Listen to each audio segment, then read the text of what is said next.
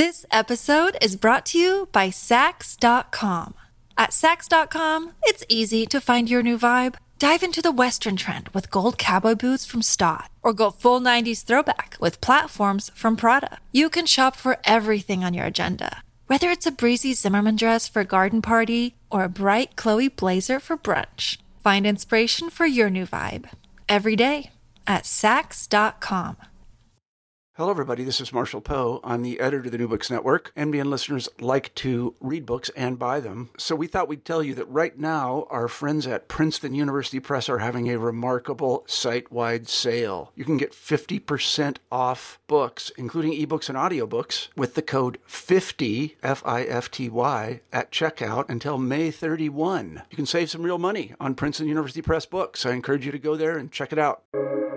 Welcome to the New Books Network. His eyes soften as he watches Yezi sing a Chinese folk song with subtle feminine movement. The room fills with laughter when Ali Wong unabashedly enacts her vulgar bodily desires. What is the affect created through these performances? At different localities and temporalities, an actress and a comedian, Tang Wei and Ali Wong, embody ever failing meaning of Chineseness offering themselves for both consumption and survival. In Vulgar Beauty, Mila Zuo reevaluates beauty to understand how it creates a feeling of Chineseness, engendering a messy world of relationalities that challenge a stable binary of national identity. Using Wei Dao, which escapes meaning in English as flavor and style of a person, object, or environment, Zuo challenges the Cartesian epistemology dividing mind body and vision hearing. Through in depth analysis of films and shows, Zuo asks how five flavors of Chinese medicine bitter, salty, pungent, sweet, and sour become, quote, modalities of vulgar beauty. Vulgar, often tied to the non Western and the working class bodies, become a means to complicate the relations between objecthood and subjecthood embodied in Chinese beauty. I am pleased to welcome Professor Mila Zuo today at the New Books Network in Gender Studies to talk about her new work, Vulgar Beauty Acting Chinese in Global Sensorium. Mila, welcome to the show. Hi, thank you so much for having me. Yeah, it is such a pleasure to have you, and I'm so excited to talk about your new book. Uh, first, can you tell us a little bit about yourself and how you came to write this book? Sure. Um, I'm an assistant professor at the University of British Columbia in Vancouver. Uh, prior to this, I taught at Oregon State University in Corvallis.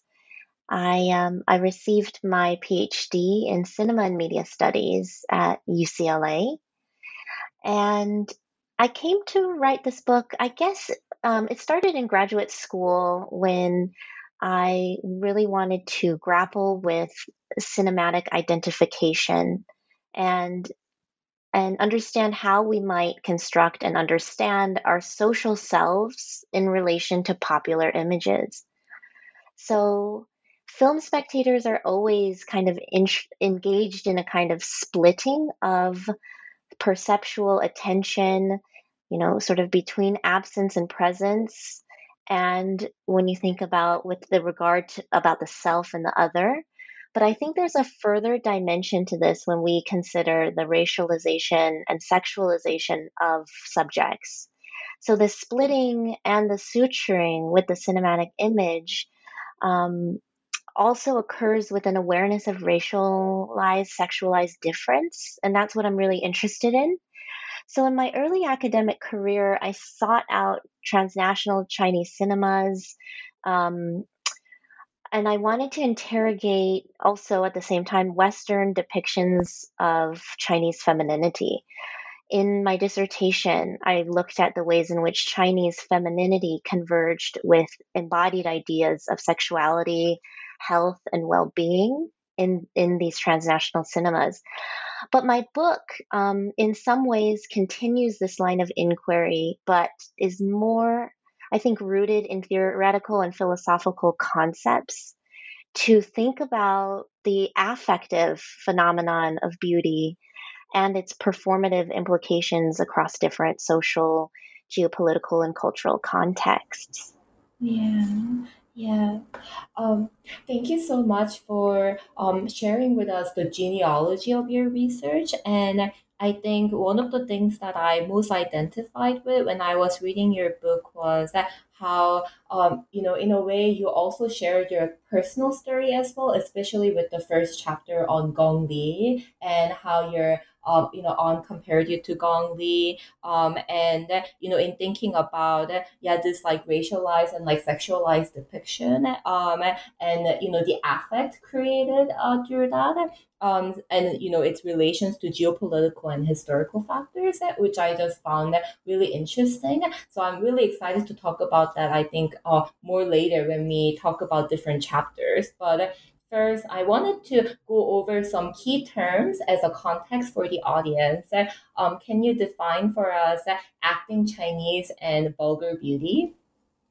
Yes. So, acting Chinese is one of the terms that I use when I'm working within um, star studies, thinking about the ways in which star uh, images circulate as aspirational images, right? Um, both in terms of cons- conspicuous consumption, um, as has been written about, but also in kind of the minute gestural ways that we understand what it means to be a person, what it means to be a human, um, and what it means to have charm and charisma as people.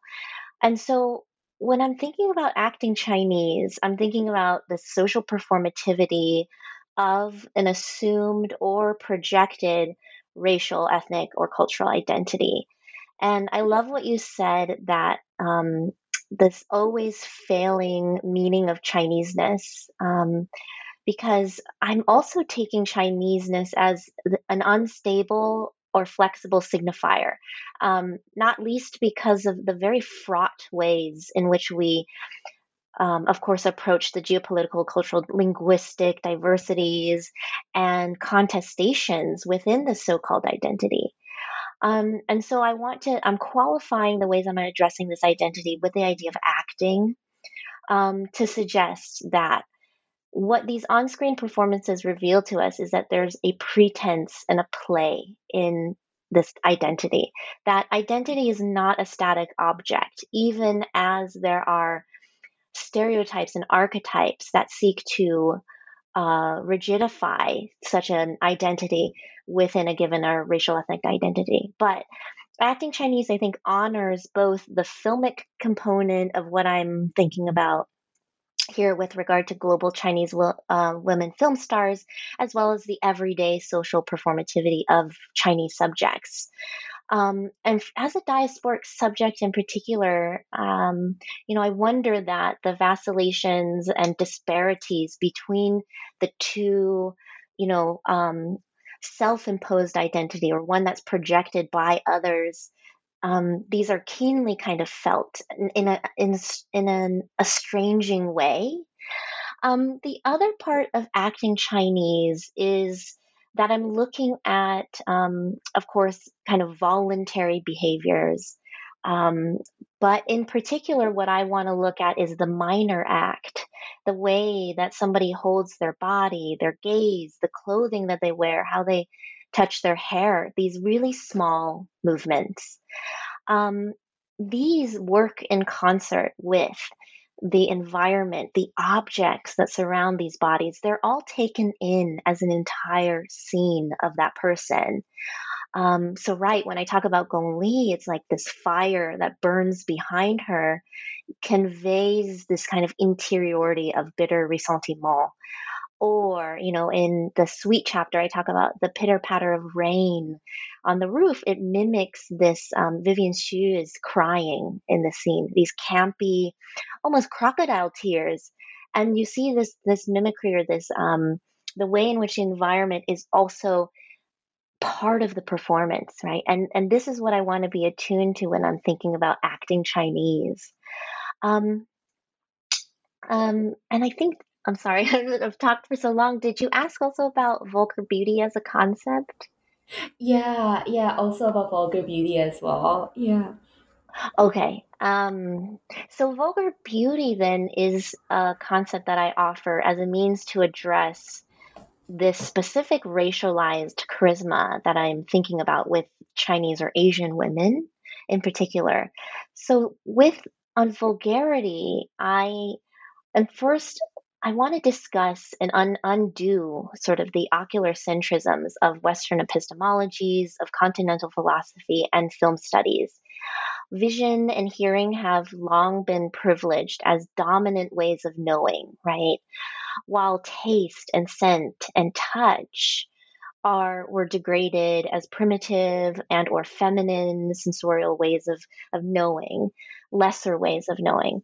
Um, but we can also think about this idea of the psychoanalytic notion of part objects, which involve fragments of the body that lack a specular image, and through those, um, you know, like Carol Mavert connects scent with the body of the mother and she talks about why scent has been marginalized in Freudian conceptions. Um, but in recent decades, there's there's really a turn towards thinking about embodiment in a more holistic way. And in film studies, in sensing cinema through a kind of synesthesia, where um, you are consuming in every sensorial register as you're viewing a film, hearing a film.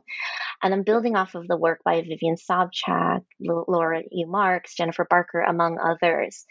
So, vulgar beauty for me is a way to recognize the ways in which affects or these kinds of part objects, partial objects, emerge to the lower sensorium, and particularly through taste to structure the ways in which we encounter women stars, each of whom I suggest becomes famous because of a particular way that their embodied performativity um, seems to reflect a kind of social rupture. Um, so ultimately, I'm rehabilitating vulgarity, I'm rehabilitating the lower sensorium to try to make sense of beauty um, through these different flavors. Yeah. Yeah, yeah. Thank you so much for your really beautiful elucidation of the two concepts. And uh, I think both just really spoke to me and to my own research interest uh, regarding acting Chinese uh, and thinking about flexible signifier. Uh, I wonder if you watched um, uh, Kim's Convenience.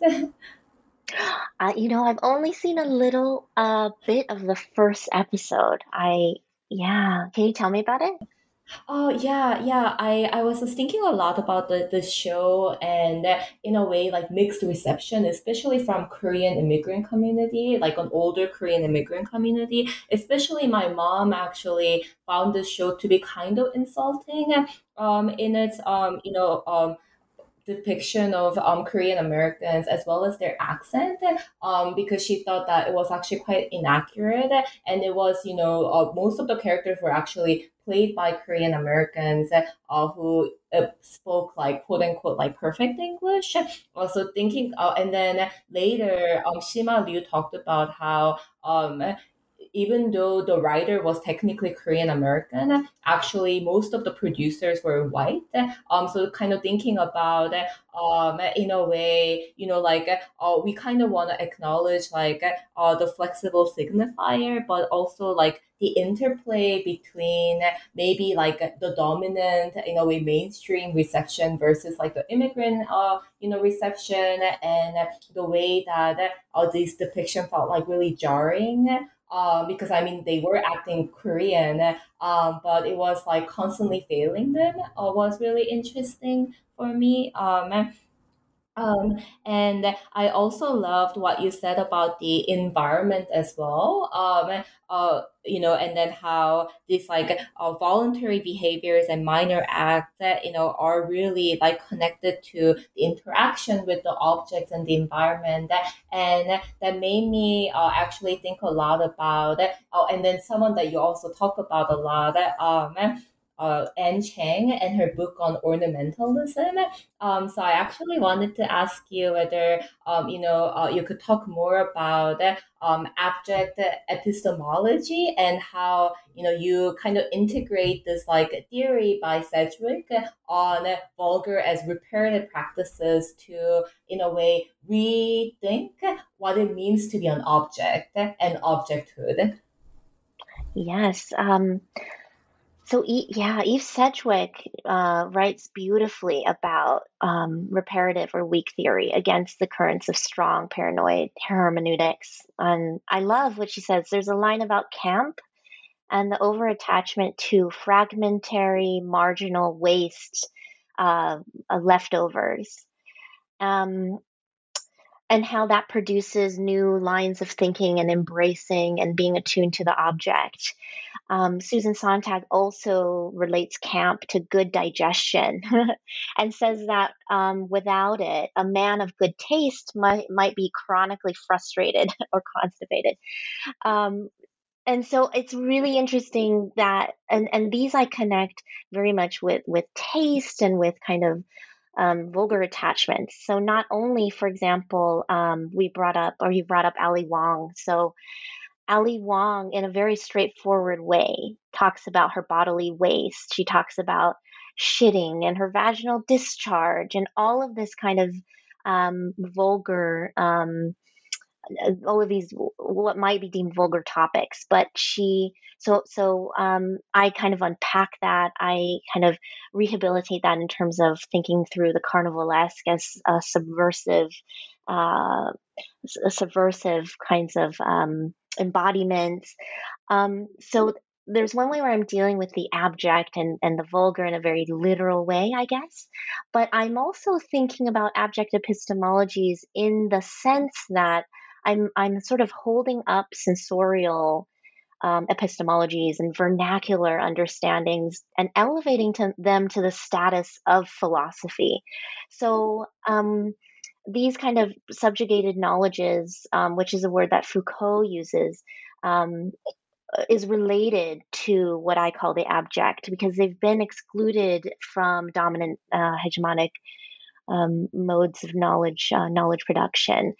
Um, but I want to think through these. I, I I'm not revering any mode above any other, but I'm interested in their interrelationality and how these discourses, how these multiple ways of how these multiple epistemologies are speaking to each other across time, across different languages, across different cultures.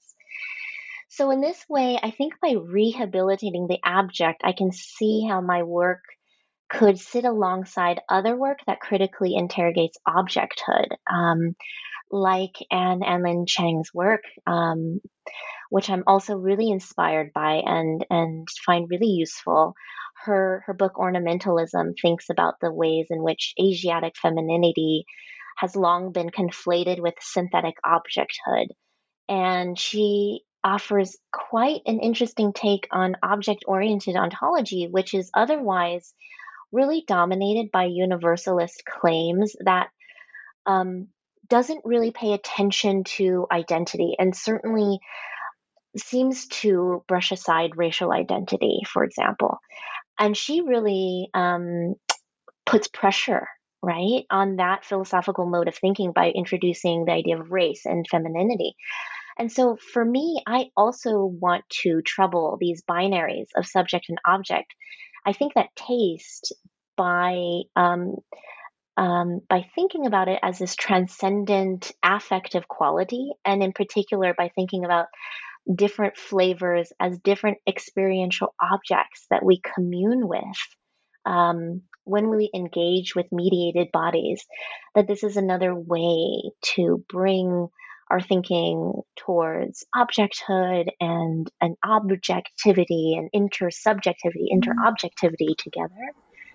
Yeah, yeah, exactly. Yeah, I loved what you said about how your book is you know thinking about abject epistemology as sensorial and in a way bringing these uh, lesser uh, partial knowledges, as they were called, uh, such as like taste, scent, um, feeling, to the status of philosophy. Like I thought that it was really beautifully done in the book, and um, also I think you reflect on uh, in the introduction uh, when you quote uh, Foucault and you know what he says about subjugated knowledges, how you know it's important to not just in a way simply then valorize subjugated knowledges, um, but rather you know really think about like why and how you know we're uh, you know utilizing some of the insights. And uh, you know f- for your book in particular you know you're engaging with chinese concept um, such as wei dao and uh, sajiao like i don't speak chinese so i'm sure that i am butchering the pronunciation.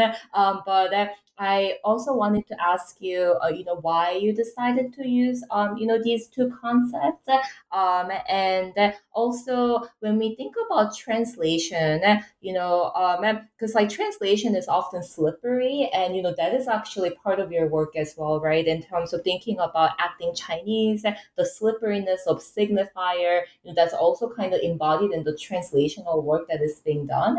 Um, so yeah, I wanted to ask you, you know, why you decided to use the concept the wei dao and and also you know what you think about like um translation and how the slipperiness applies in your own work yes thank you for those beautiful questions um mm-hmm. So I, I guess I felt that we were missing frames and we were missing language through which to really unpack the phenomena of beauty, which I argue is an elusive object, even as it asserts itself upon us with a, kind of immediacy and even a kind of shock of um, the signified or the real. Um, and aesthetic theory seems really uncomfortable with beauty.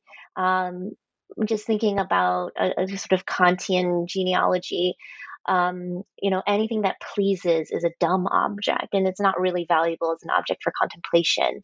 Uh, and there's a kind of uh, binary between beauty and, and sublime. Um, but Kant still insists that there's this universal quality about beauty.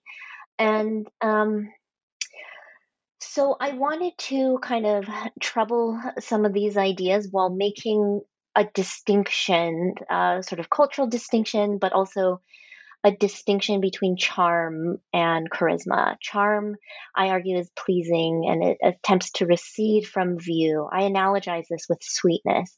But charisma is forceful and it's more insistent. It's more like the bad tastes that I deal with and therefore aligns more with what I'm thinking about with, with vulgar beauty. Um, and so it's it's it's a complex subject, but I'm introducing flavor as a way to kind of um, deal with kind of the discomfort and to give us more language in aesthetic theory. Um, to give us more language about embodied beauty. Um, otherwise, you know, from a from a strictly Foucauldian point of view, beauty is part of a biopolitical regime that oppresses us, right? It's unevenly, unfairly distributed and all of this might be true absolutely but what my book wants to think through is this kind of also this this absolute power that beauty has on us. Um, a priori to its social and cultural meanings even as later we do attach cultural racialized sexualized meanings. Um, and so for me getting to wei dao getting to flavor as an analytic helps me think about these different affective chords of beauty um, while not dismissing the impact. Um, but it, it, gives us a little bit more nuance. And so I stumbled across Wei Dao when I came across a passage in a Chinese book that talked about Zhang Yimou's first impression of Gong Li. So he was a director that she was involved with, both professionally and personally. Um, he described, he said he cast her because of her Wei Dao, which he described as a bitter, spicy kind of personality. And I was really intrigued by this. Um, and my parents also um, used used this term before to talk about personality, to talk about style, and I I couldn't find um, you know an exact English translation. There isn't a one to one correspondence here, um, and so I found that thinking about flavor, you know, at first I was like, oh no, thinking about flavors that's too gimmicky, but when I started looking more into Chinese, um, traditional Chinese medicine and thinking about Chinese philosophy and thinking about cosmologies, um, it gave me this very capacious framework when um, basically you can think about flavors as having lateral relationships with other phenomena, events, and objects. And what it allows me to think about is not only the performativity, you know, a bitter performance, but it allows me also to think about on the the spectator side as well, the impact of of that affect. And these five flavors in Chinese medicine and in Chinese food are intended to treat various symptoms. So you might eat bitterness to treat a bitter ailment in the heart. So it's kind of interesting to think about flavorful beauty as acting as a kind of cultural medicine or an antidote to address a social or political or, or historical ailment as well. And I just thought that was kind of a rich way to get us past um, a kind of either universalist, categorical uh, idea of beauty or to to uh, to condemn um, the biopolitics of beauty. Yeah, yeah. Well, that was really beautifully said, and I especially love how in a way you you bring the analogy of you know five flavors um, being used to treat like various symptoms as like cultural healing um to in a way complicate this no- notion of beauty as like bi- biopolitical too um so kind of expanding that framework.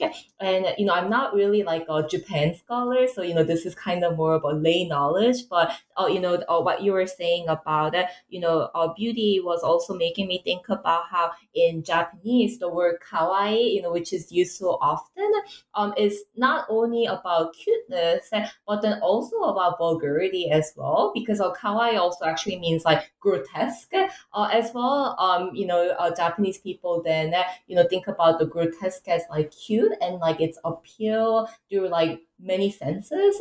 And I was also kind of reading about how um, blackened teeth, uh, you know, like twisted blackened teeth used to be considered like kawaii in Japan as well. So also kind of like thinking about how that invokes like, you know, like different senses maybe. Um, even though I don't really know about this in a scholarly level, but this is like making me, you know, like connect to like these like different conceptions of beauty and how that in a way really challenges like the Kantian notion uh, of you know beauty yeah uh, so it's really really interesting um, and I wanted to then now kind of uh, now that we were able to kind of set the framework for uh, the audience about the book and like some of the main uh, you know terminologies and theoretical frameworks that were used uh, in this book. I kind of wanted to now then really go into the analysis part because you know that's really fun. That uh, that part is really fun. So you know you define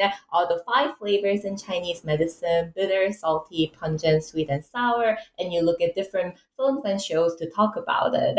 Um, so we already talked uh, about Gong Li, but I wanted to, you know, further ask you, uh, you know, whether you would like to share with the audience about, you know, Gong Li and why you describe her as embittered beauty.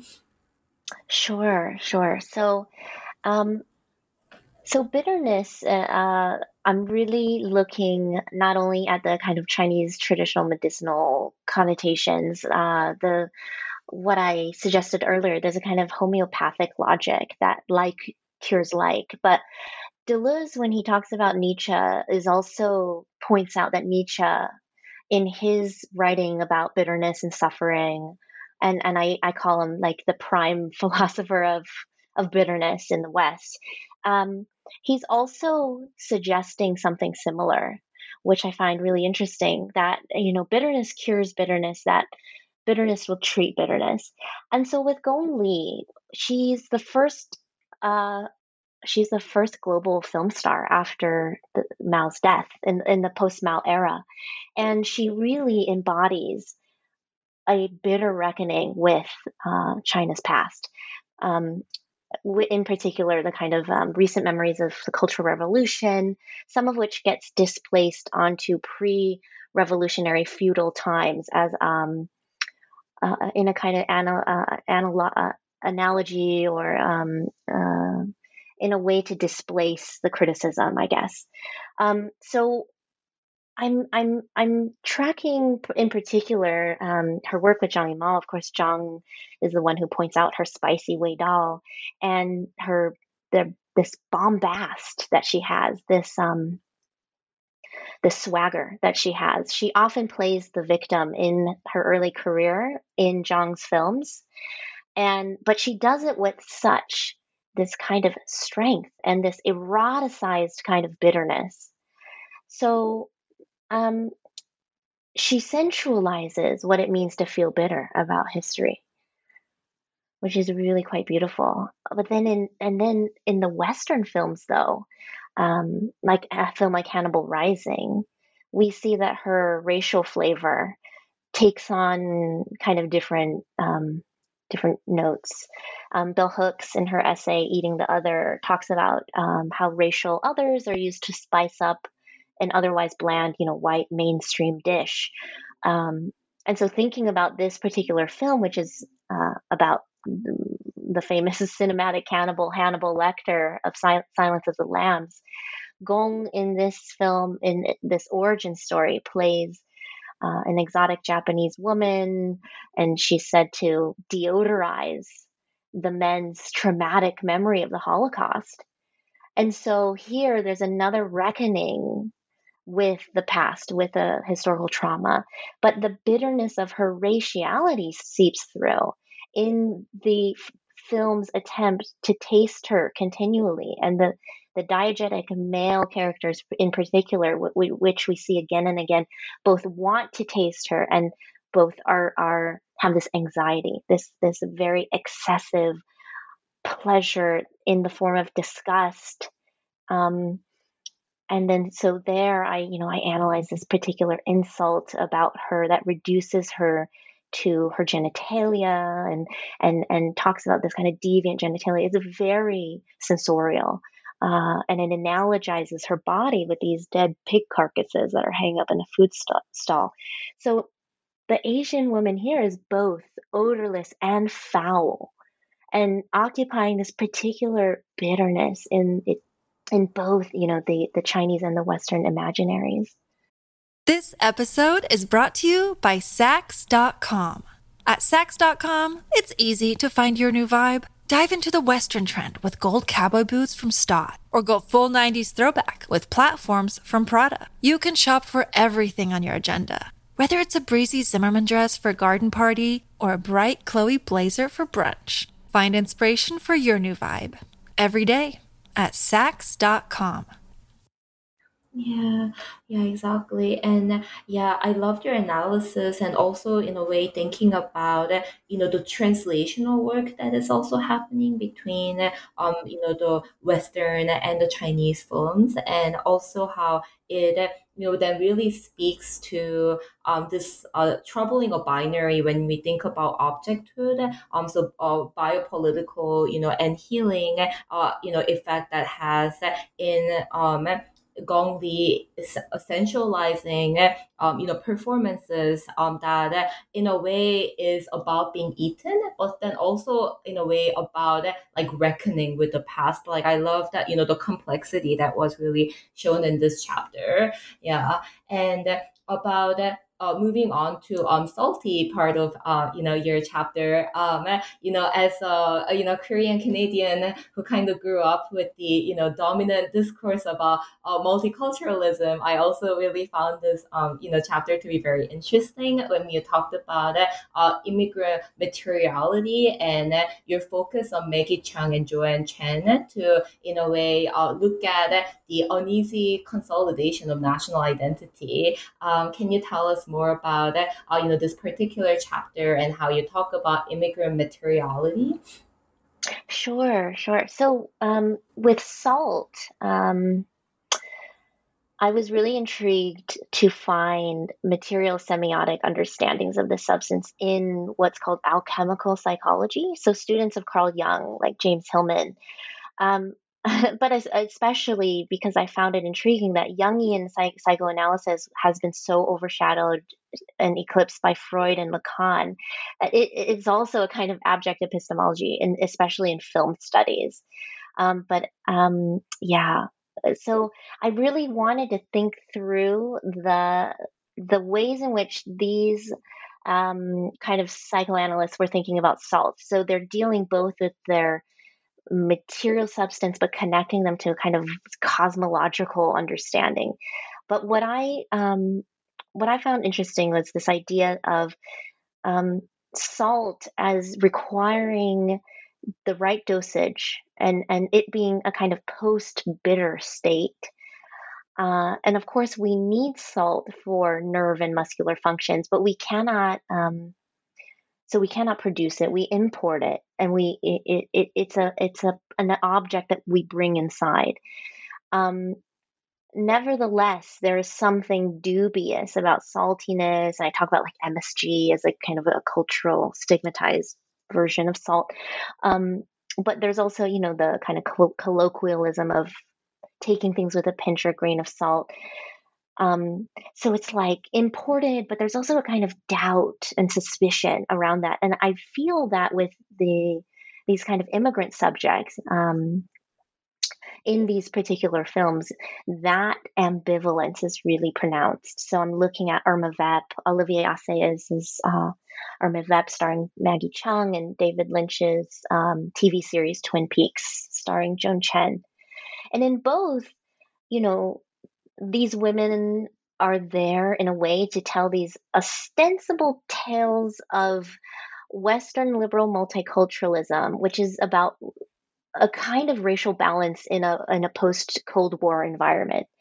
Um, but the suspicion towards these women are also become narrativized, and you see these minor acts of negotiation that these women um, perform to to self-preserve which is of course another connotation of salts this kind of preservation. Um, and here i just wanted to return to something that you've you've asked about the translation and, and slipperiness you know. Not only am i thinking about translations across different cultures and, and linguistic contexts but there's a slipperiness that i embrace in in a, a, kind of deconstructive work that is um, that I'm embracing here that is between you know the vernacular between the material and between the philosophical and these slippages that I'm um, um, I find really generative for for thinking about flavors. So I'm it seems like I'm kind of hopping between you know salt. What is the salt? Like when we taste the salt what is it? It's sort of a muted um, uh, substance that exalts existing flavor. And then thinking across to multiculturalism and thinking across uh, uh, about the immigrant subject as um, brought in to to highlight the West's toleration. Look, you know, the we've welcomed, we've opened the doors to these women.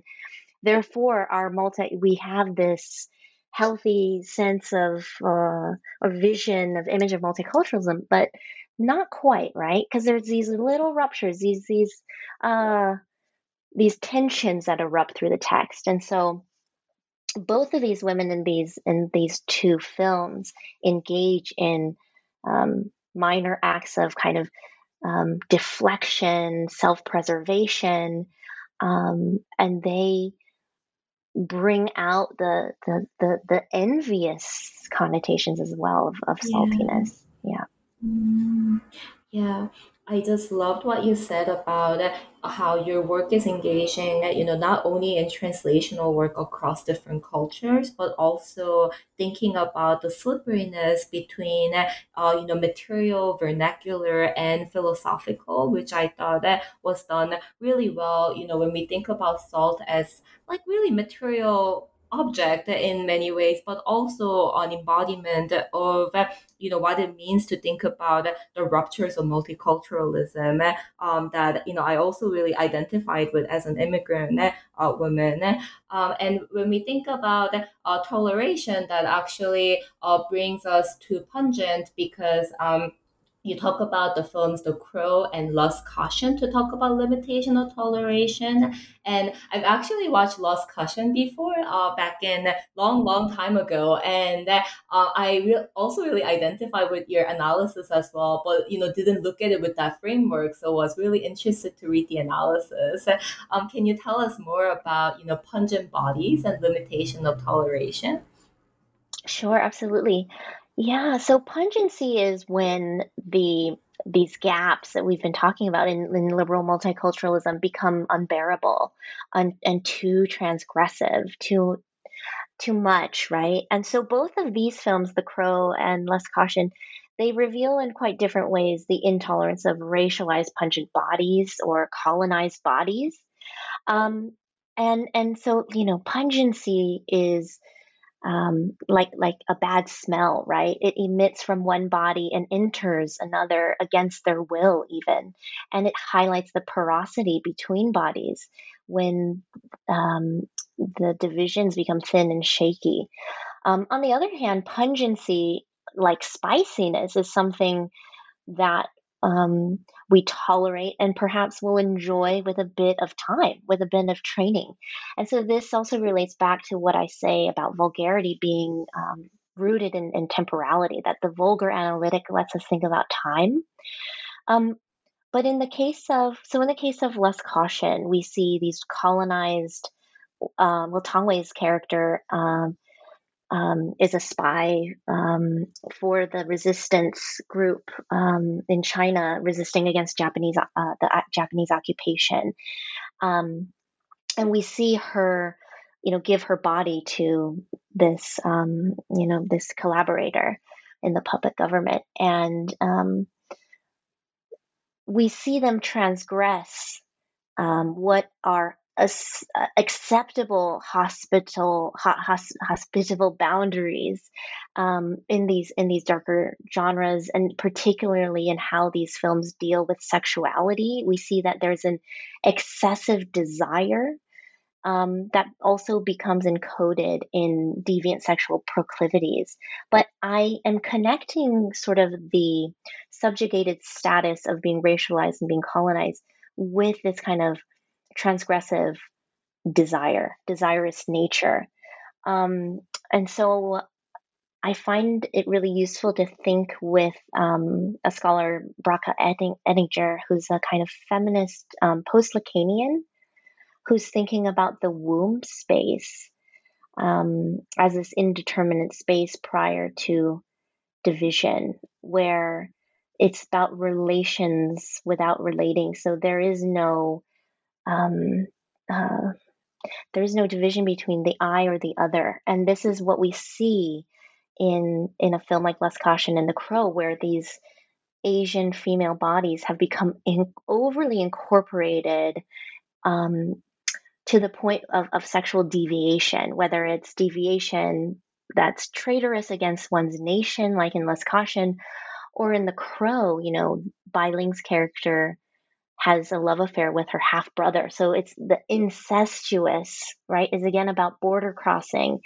Um, it's pungent. It's unacceptable. It's morally kind of uh, unacceptable, right? So, um, so these all these kinds of traces of deviant sexuality and, and, and connect back with the racialized pungency of their bodies, which is marked in different ways. You know, Bai Ling's body is marked by uh, tattoos and this lipstick that that is drawn clownishly uh, around her mouth. You know, you can see that it exceeds the boundaries of her mouth, and that sort of visually mocks her accented English and malapropisms. Um, and similarly with Joan Chen, who uses a lot of malapropisms in Twin Peaks in, in the Salty chapter, misuse of language is also this kind of is seen as kind of this this minor transgression, this pungent act um, yeah. here as well. Yeah, Yeah, yeah, thank you so much for that. And uh, I think this chapter was like really helpful for me um in thinking about because you know my research um thinks about uh, you know colonialism uh, in Korea uh, you know regarding like Japan. So this is like a, historical, but uh, I'm thinking kind of about like the rhetoric of that Japan of that Japanese colonial government incorporated um in order to create like one body with the Koreans. But then there was also the simultaneous, you know, like rejection of, you know, like the dirty, you know, like in a way pungent like Korean bodies. Um, and I think that uh, in many ways, um, you know, like this chapter was just, you know, really helpful to like think about that, you know, coloniality in new, you know, ways through like taste, uh, which was really, really interesting. And, uh, you know, you also talk about this too, you know, with your chapter on sweet um, and how you know that you know really disrupts like neo-colonial desire. Um, can you tell us more about you know uh, the concept of sajiao, um, as well as how you know sweet feminine beauty disrupts neo-colonial desire? Sure. Um, yes, I'm glad we're returning to sajiao because I I had it in my mind and now we're circling back. Um, so the chapter on sweet is a return to more ambivalent performances of Chinese femininity and what I frame as soft sweet. So thinking about materiality and, and lateral um, um, connections between matter. Um, this chapter deals with feminine sweetness and routes us through the romance narratives, where we're looking at the ways in which tai- Taiwanese women stars Shu Qi and Vivian Hsu have have um, performed in these cross strait, that is mainland tai- Taiwanese romance films, that are trying to that that endorse the ideology of one China and try to um, make that ideology sweet to its audience, right? Um, and and that is the political notion that Taiwan is part of China. Um, and and that that one day you know Taiwan should be reunified with China. That's the kind of one China ideology that is being proposed and pushed in these films.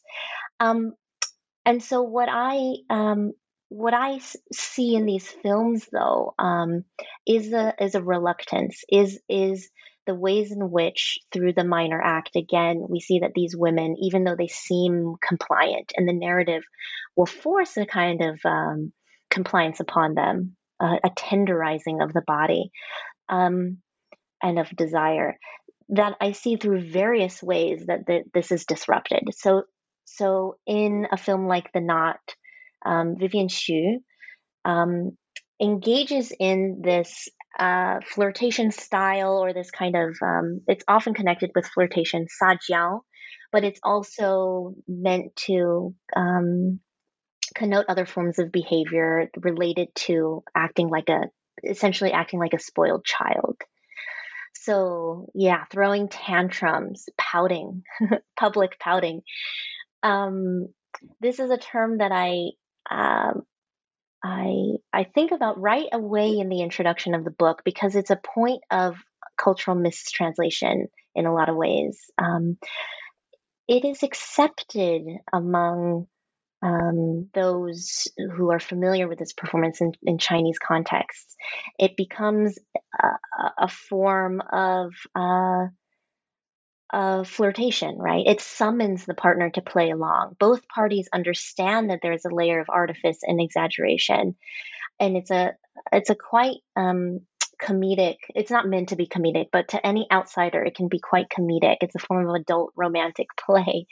But Vivian Hsu uses this. She draws on this in her role here, where she essentially is pouting, stomping her feet, crying in a way that um, is not supposed to be there. It's quite subversive because the film is really serious. It's this epic drama about her romance with a mainland communist um, member.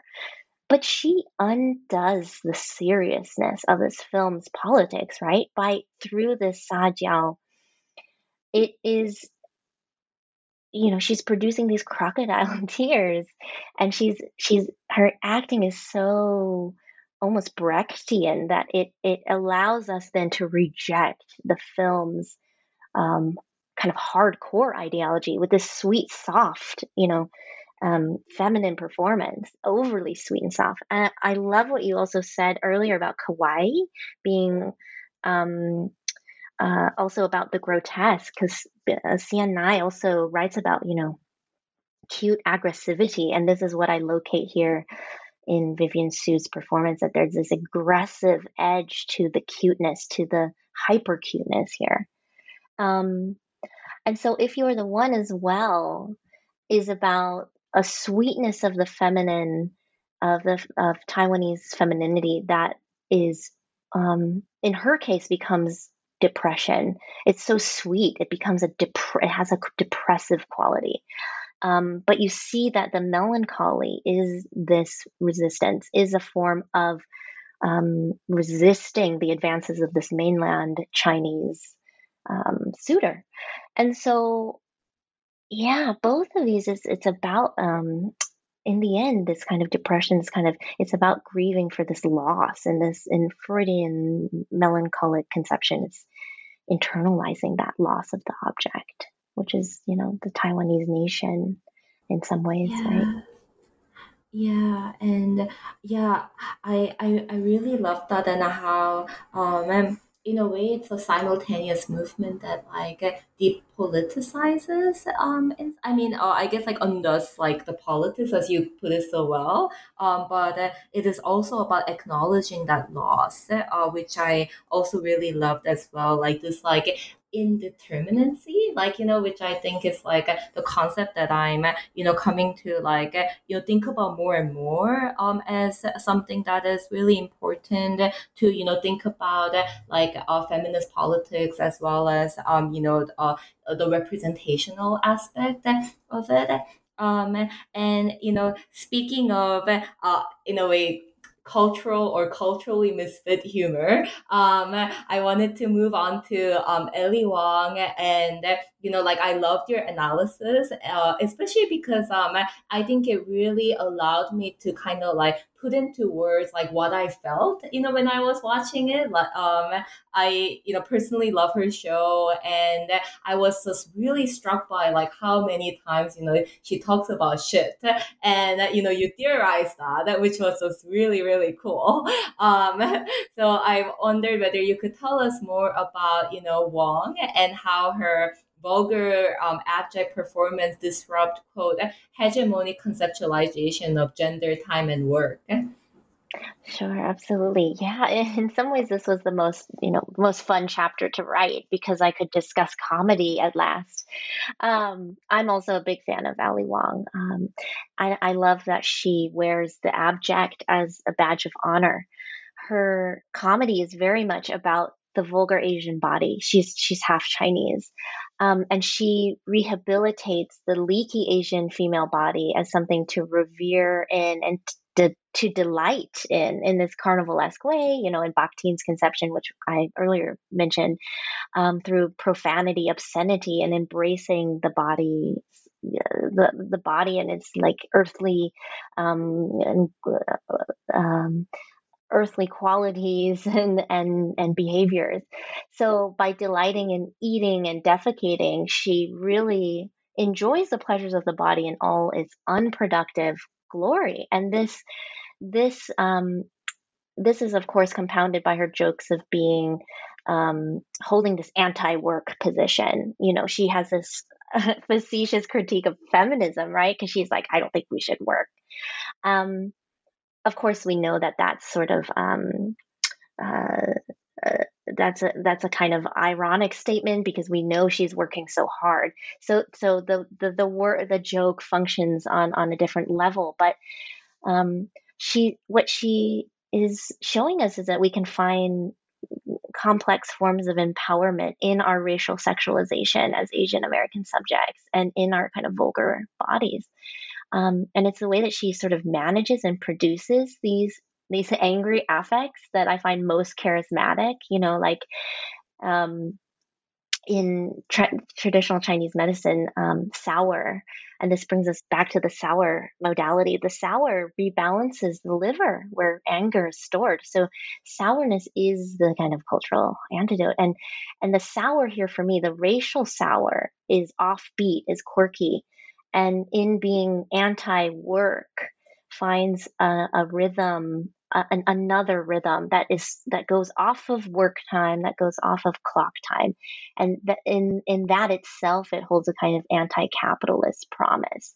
Um, and we can think about like laughter and the collective atmosphere that laughter induces. It almost you know um, syncopates inhalation and exhalation when we think about the beats of comedy and the punchline and and these kinds of things. So there's something there's a kind of atmospheric um, uh, uh, promise of a, of a collective that's produced through comedy right? That could be anti-work unproductive just kind of about enjoyment and pleasure Yeah, yeah.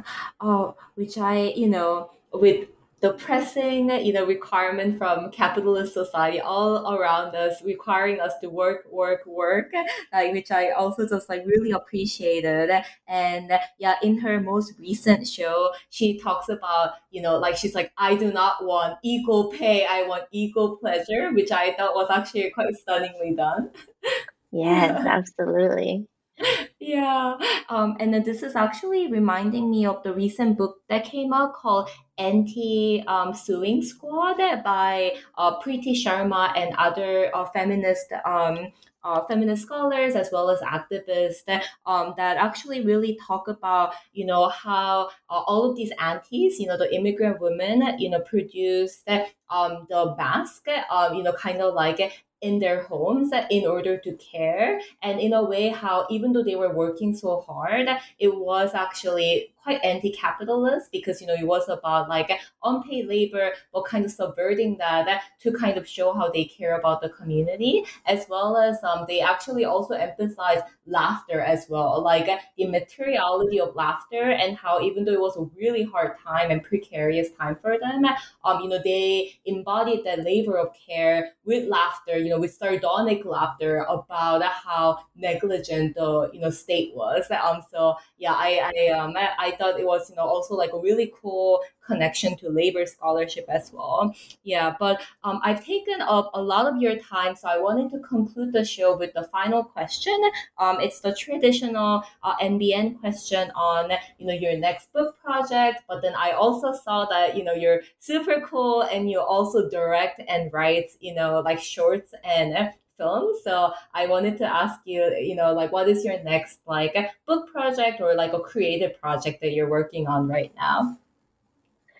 Yes, thank you so much. Um, yeah, I think so. I'm working on several different projects at the moment. Um, one of them is veering more into um, a sort of mysterious terrain. So in chapter two, I talk about, I use this term dis, disknowledge. Um, Katherine Eggert uses it to talk about alchemical imaginings and disknowledge, but I argue that it is precisely through um, no partially being able to disavow a bad idea that only strengthens the attachment to the bad idea. Um, and so I want to pursue even more so uh, the idea of, of bad ideas or abject epistemologies by thinking about um, occultic ways of knowing. So I'm actually looking at quite, um, you know, some might think really bizarre uh, modes of knowledge like astrological thinking, witchcraft. Um, uh, what people have um, written about dreams in a kind of uh, um, alchemical psychological way or in a kind of um, al- alternate kind of um, way of, of of thinking that these are such these are uh, so outside of what what we deem acceptable in a kind of dominant academic mode of thinking that I've really drawn to why they're so compelling and how we can think about